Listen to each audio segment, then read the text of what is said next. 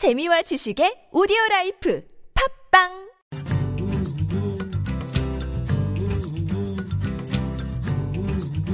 스웨드의 만프통신. 안녕하세요. 스웨드 야가라즈입니다.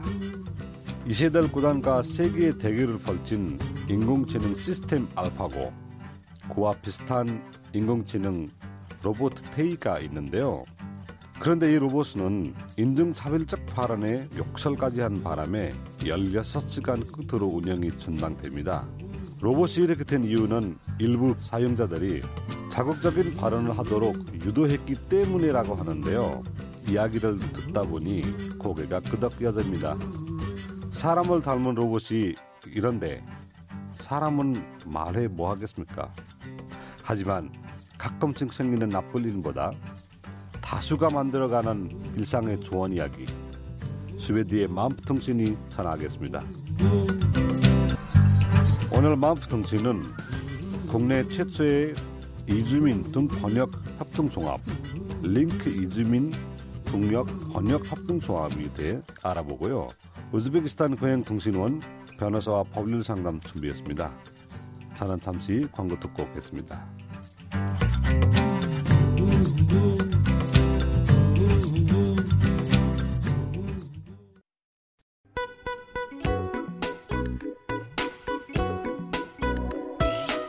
알짜배기 뉴스, 알짜 뉴스.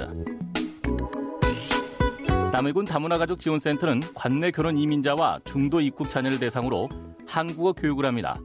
이번 한국어 교육은 언어는 물론 한국 문화 전반에 걸친 학습으로 결혼 이민자들의 일상생활 적응을 돕고자 마련됐는데요. 교육은 다문화가족 지원센터, 미조면, 창선면 복지회관 등 관내 총 3개 지역에서 진행됩니다. 참가로 오라는 교육생은 남해군 다문화 가족 지원센터 864국에 6965번 또는 남해군청 여성보육팀 869개 3848번으로 문의하시면 됩니다. 대구에 거주하는 외국인 주민을 대상으로 대구 곳곳의 문화와 따뜻한 정을 경험할 수 있도록 하는 2016 외국인 주민 대상 대구 알리기 사업 Traveling Together 아름다운 동행이 시작됐습니다. 대구 광역시가 주최하고 Art Factory 청춘이 주관한 본 사업은 대구에 거주하고 있는 외국인들에게 대구의 다양한 문화 체험의 기회를 제공하고 대구 시민과 외국인 주민이 함께 어울려 체험하며 상호 간의 소통과 문화를 이해할 수 있는 시간을 마련하기 위해 2014년도부터 시작한 문화 사업인데요. 언어와 문화적 장벽에 가로막혀 지내는 대다수의 외국인 이주민들에게 대구 시민과 함께 대구의 다양한 문화예술을 향유할 수 있는 기회를 제공하기 위해 시작되었습니다. 지난 26일 대구의 대표 관광 콘텐츠 중 하나인 근대 골목 투어를 시작으로 10월까지 총 6회로 진행될 예정인데요. 자세한 문의 사항은 053-744국에 5235번으로 하시면 됩니다. 경상남도 다문화 가족 지원센터는 한국전력공사 경남지역본부에서 드림투게더 발대식을 열었습니다.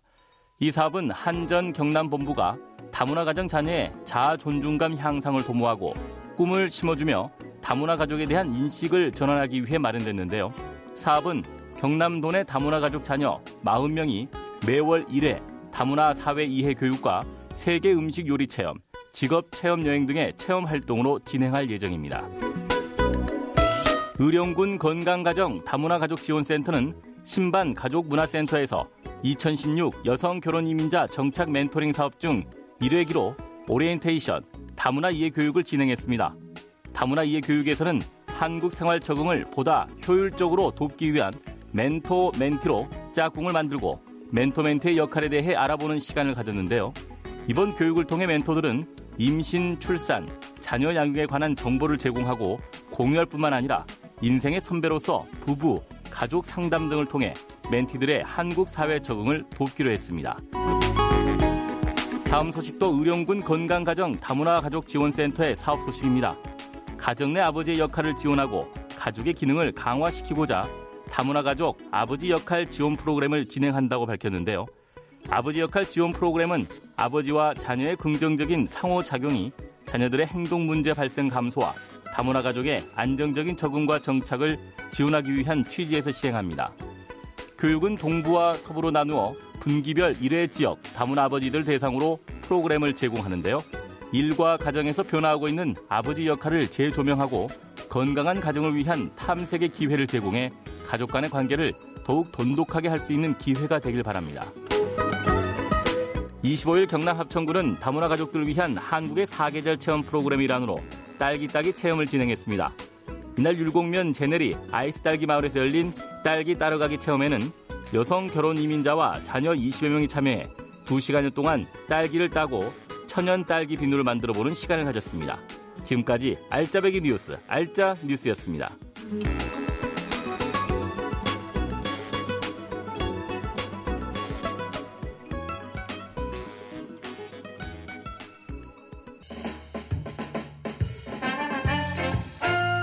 스웨디가 부른다. 주민으로 정착하려고 할 때 가장 걱정되고 불편한 것은 가운데 하나가 바로 언어입니다. 자신의 입장을 속 시원히 드러내지 못하고 상대의 의자를 정확히 알 수도 없어 답답하기만 합니다. 이런 상황에서 먼저 잡은 이주민들이 봉사로 일거리로 동역 번역을 대신하기도 하지만 일이 들쩍날쩍해 옳은 일거리가 되지 못합니다. 그런데 처음으로 부산에서 동역 번역 협동 종합 만들어졌습니다. 조합 이름이 링크 이주민 동역 번역 협동 종합인데요. 오늘은 한아름 전무 이사님을 모시고 말씀 들어보겠습니다. 이사님 안녕하세요. 네, 안녕하십니까. 네, 반갑습니다. 네, 반갑습니다. 예, 앞서 간단히 설명 들었는데 링크 이주민 통 번역 협동 종합 어떤 곳입니까? 네, 링크는 그 이주민을 위한 이주민에 의한 통번역 협동조합이라고 생각하시면 되겠습니다. 그 일반 이주민 통번역 전문가들이 통번역 회사보다 착한 가격에 네네. 통번역 서비스를 제공하고 예. 또 거기서 발생하는 수익으로 한국 생활에서 어, 어려 움을 겪는 이주민 분들께 무료로 통번역을 지원하는 곳입니다. 네. 네. 그럼 어떻게 만들게 됐습니까? 어, 부산에도 5만 7천여 명 정도 이주민이 계시는데 네. 많은 분들이 아까 말씀하셨듯이 생활 곳곳에서 의사소통이 제일 어렵다 이런 말씀 많이 하시거든요. 그렇죠. 예. 근데 아직까지는 공적인 통번역 지원이 많이 부족한 상황이어서 네네. 이주민 출신 통번역 전문가들이 우리가 직접 한번 만들어 보자. 그래서 의기투합하게 됐습니다. 아 이주민들이 먼저 만들고자 해서 이제 같이 하기로 되는 거네요. 네. 그러면 조합원은 몇 분 정도 됩니까?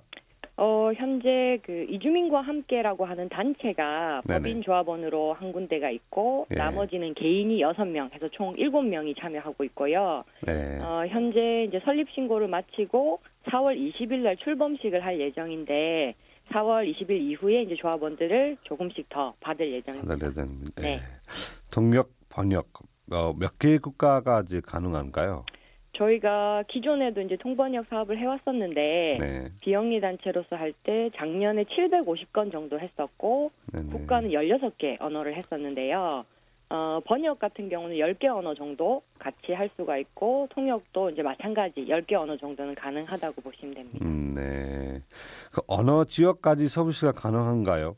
어, 통역 같은 경우는 아무래도 멀리까지 가기는 힘들어서 그렇죠. 부산 예. 경남 지역을 중심으로 하고 있지만 뭐 대구라든지 통영이라든지 이런 곳도 필요한 경우에는 저희가 출장을 간 적이 있고요. 네네. 그다음에 번역은 뭐 아시다시피 전국 어디서든지 네. 가능합니다. 링크는 그 96년부터 부산에서 이주민 그 활동을 해온 이주민과 함께의 부설 기관인데요. 네. 2010년부터 이런 이주민을 위한 통번역이 꼭 필요하다 해서 이제 그 사업을 준비를 했었고 통번역 센터를 2013년도에 따로 개소를 했습니다. 네. 그래서 이제 이주민이라면 뭐 누구나 이용할 수 있는 통번역 센터로 저희가 취약계층 이주민을 위해서 무료로 통번역 지원을 해온 게 네. 7년째 예, 접어들고 있습니다. 네.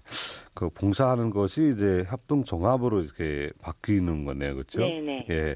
협동 종합으로 이제 전환하고 나서 수입을 좀 차이가 납니까? 어, 저희가 일단 목적이 그 조합원들이 뭐 일할 기회도 얻고 또 양질의 일자리를 얻는 것도 중요하지만 네네. 수익을 무료로 도움이 필요한 분들한테 이렇게 제공을 하기 위해서 하는 거라서 네. 크게 차이가 많지는 않지만 그래도 일반 시장 가격 에서 좀 경쟁력 있는 가격으로 조금 책정을 하려고 하고 있습니다. 네. 네. 그 이제 동력이 번역이 조합원 그 자격이 있습니까? 아무래도 뭐 기본적인 통역 번역을 하시려면 한국어가 한국 분들하고 의사소통하는데 크게 문제가 없어야 되기 때문에 그렇죠. 뭐 토픽이라고 해서 한국어 능력 시험이라는 자격 시험이 있습니다. 네네. 거기서 이제 4급까지가 중급인데 최소 4급 이상 그, 그 정도 준하는 수준을 저희가 기준으로 삼으려고 하고 있습니다. 네. 그럼 관심 있으신 분들이 뭐 어디로 어떻게 연락하면 될까요? 예, 전화번호 바로 알려드리면 될까요? 음, 네네. 네, 저희 전화번호는 지역번호 051-818에 5759번이고요. 예. 그다음에 뭐 검색창에 이주민과 함께 또는 이주민 통번역 협동조합 링크 이렇게 치셔도 검색하실 수 있습니다. 음, 네. 알겠습니다. 네, 지금까지 링크 이주민 통번역 합동종합 한아름 전무이사였습니다.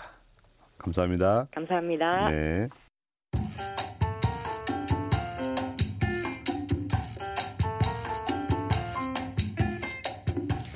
지금 여러분께서는 이주민이 주인인 다문화 라디오 방송 수베디의 만프통신을 듣고 계십니다. 수베디의 만프통신과 함께하고 싶은 이야기가 있는 분은 MBC 경남 만프통신 홈페이지에 글을 남겨주시거나 휴대전화 문자메시지 샵 2244를 이용하시면 됩니다. 수베디의 만프통신 청취자 여러분의 다양한 이야기를 기다리고 있겠습니다.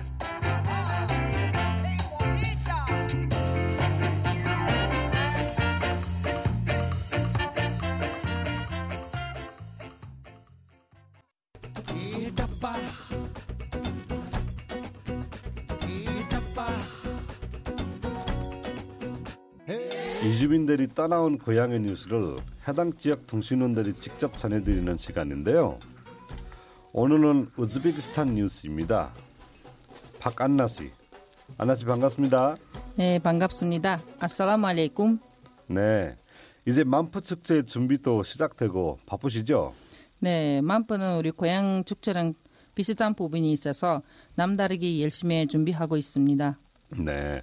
오늘 우즈베키스탄 소식이 어떤 게 있을까요? 어, 네, 먼저 우즈베키에서도 카드 결제 시장이 커진다는 뉴스입니다. 그동안 카드 사용을 별로 안 했나 봅니다. 네, 우즈베키스탄 정부는 지난 2004년 은행 카드 결제 시스템 개선 대책을 마련했지만 카드 사용 활성화되기까지 시간이 걸렸습니다. 네. 정부의 카드 사용을 활성화 정책이 따라 어제는 우즈베키스탄 국민들의 소비 패턴도 달라져서 우즈베키스탄 인구의 70%가 은행 카드를 은행 카드를 사용하고 있습니다.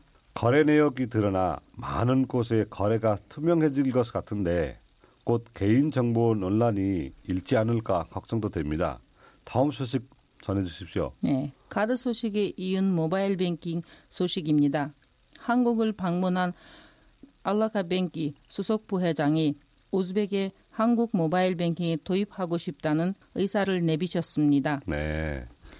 우즈베키스탄 중견 은행인 알라카뱅키 은행 임직원 5명의 열흘간 한국 내 주요 은행과 금융기업 그리고 IT 기업을 둘러본 후 한국은 IT 분야에서 가장 앞선 국가 중 한 곳이다. 네. 지급 결제 시스템은 어느 곳보다 가장 우수한 수준이라며 특히 모바일 뱅킹과 티모니 신용카드 시스템이 인상적이었고 네. 그 중에도 모바일 뱅킹을 우즈베키스탄에 도입하고 싶다 했는데요. 지금은 한국인이지만 고향을 위해서라도 편리한 시스템에 빨리 도입되기를 바랍니다. 네. 그 다음 소식은요. 한국에 공유 명절이 있는 것처럼 우즈베키스탄에서도 나브루즈라는 명절이 있습니다. 나브루즈는 태양력에서 새로운 태양년의 시작이라는 뜻인데요. 우즈베키스탄 국민에게는 뜻깊은 날입니다. 네. 언제인가요? 어, 좀 지났습니다. 3월 21일이었습니다. 우즈벡 전 국민이 명절을 축하하기 위해 집안을 깨끗하게 청소하고 마음속에 있는 생각도 모두 비웁니다. 명절 음식도 있겠죠. 한국에서는 떡국을 먹지만 우즈베키스탄은 21일 오기 전 마지막 밤에 집안 여자들이 가마솥 앞에 모여 밀 새싹으로 순말약을 만듭니다. 여러 명이 모여서 노래를 불고 수말에게 돌을 집어넣고 소원을 빌기도 합니다. 돌을 소원을 빌리면서 넣는데 먹을 때 누구 그릇에 돌이 나오면 그 소원이 이루어진다. 이루어진다라고 하는 네. 뜻입니다. 네. 아나씨 소식 고맙습니다. 네, 감사합니다. 네. 지금까지 우즈베키스탄 뉴스통신원 박안나 씨였습니다.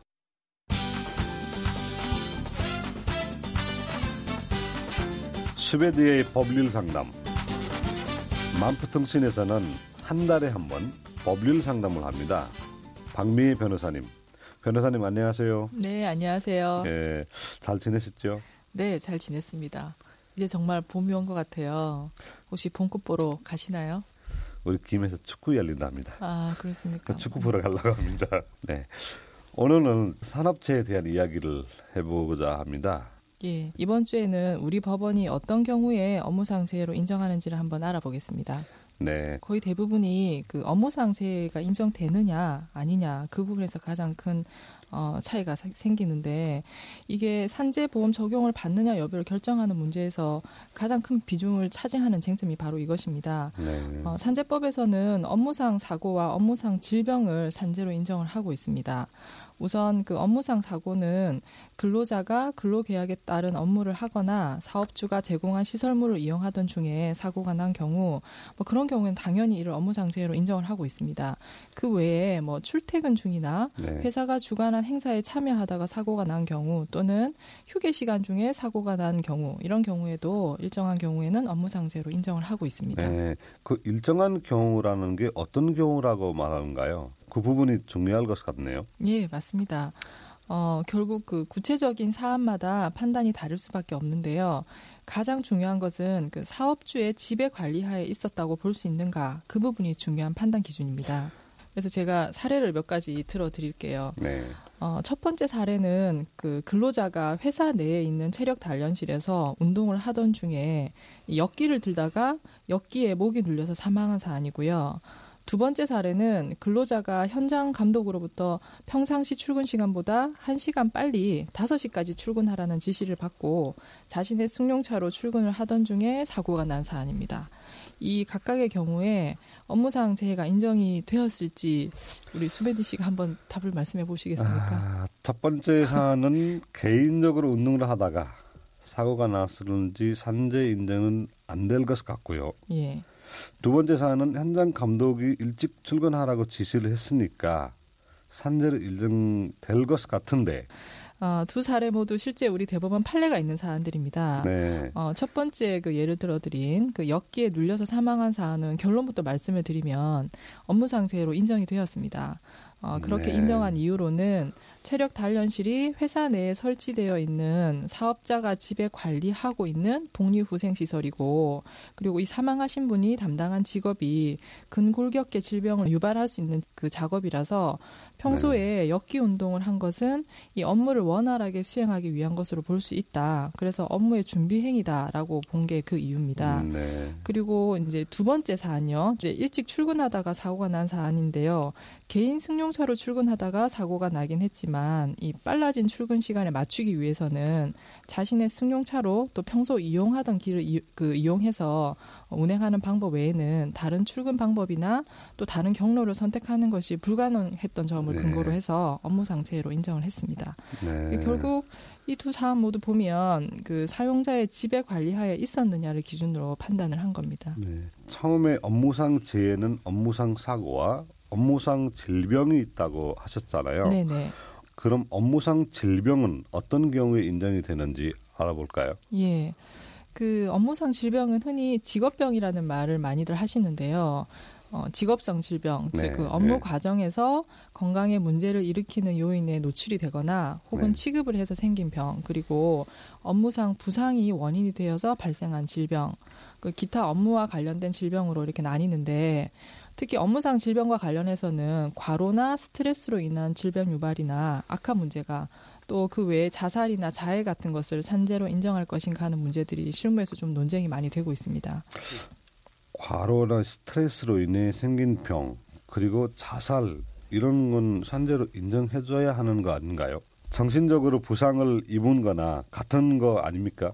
예, 맞습니다. 그런데 이제 이런 질병이나 자살의 경우에 그것이 이제 꼭 업무 때문에 발생한 것인지가 항상 다투어집니다. 네. 이 업무 스트레스가 아니라 예를 들어서 가정에 문제가 있다든지 원래 지병이 있었다든지 하는 것들이 실제 소송에서 다투어지면 이 질병과 업무의 인과관계를 인정하는 것이 그렇게 쉽지가 않습니다. 음. 또 의학적으로 관련성에 대해서 진단이 나오면 당연히 쉽게 산재, 산재 인정이 되겠지만 그렇지 않은 경우가 많거든요. 예, 대법원에서 말하는 기준은 이렇습니다. 이게 좀 약간은 들으시기에는 모호할 수도 있는데요. 네. 어, 해당 근로자의 신체 상태나 건강을 고려는 하지만 업무 스트레스나 긴장도 등은 일반 사회 평균인의 입장에서 그 정도 업무라면 압박을 받았겠는지를 판단을 하고요. 네. 그리고 기존 정신질환 유무나 가족력 등을 종합적으로 고려해서 판단한다라고 합니다. 다음 시간에는 산재 신청 절차 등에 관해서 이야기를 준비해 보겠습니다. 네. 지금까지 박미 변호사였습니다. 감사합니다. 네, 감사합니다. 감사합니다. 오늘 준비한 소식은 여기까지입니다. 오늘이 4월 첫날입니다. 그리고 봄입니다. 주말 봄 정취를 느끼기 위해 전국 방방 꼭꼭을 누비실 것 같은데요. 선주민, 이주민 모두 즐겁고 안전하게 다니시길 바라고요. 저희 마음통신은 팟캐스트에서도 들을 수 있습니다. 팟팡에서 마음통신 검색하시고요. 다음 주에 인사드리겠습니다. 행복하세요.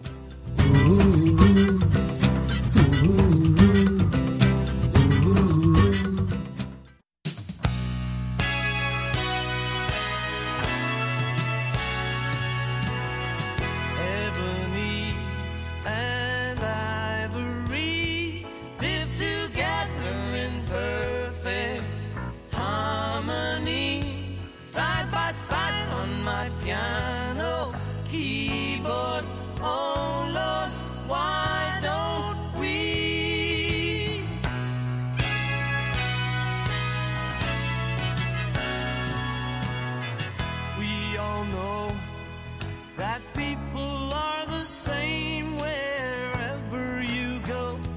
There is good and bad in everyone.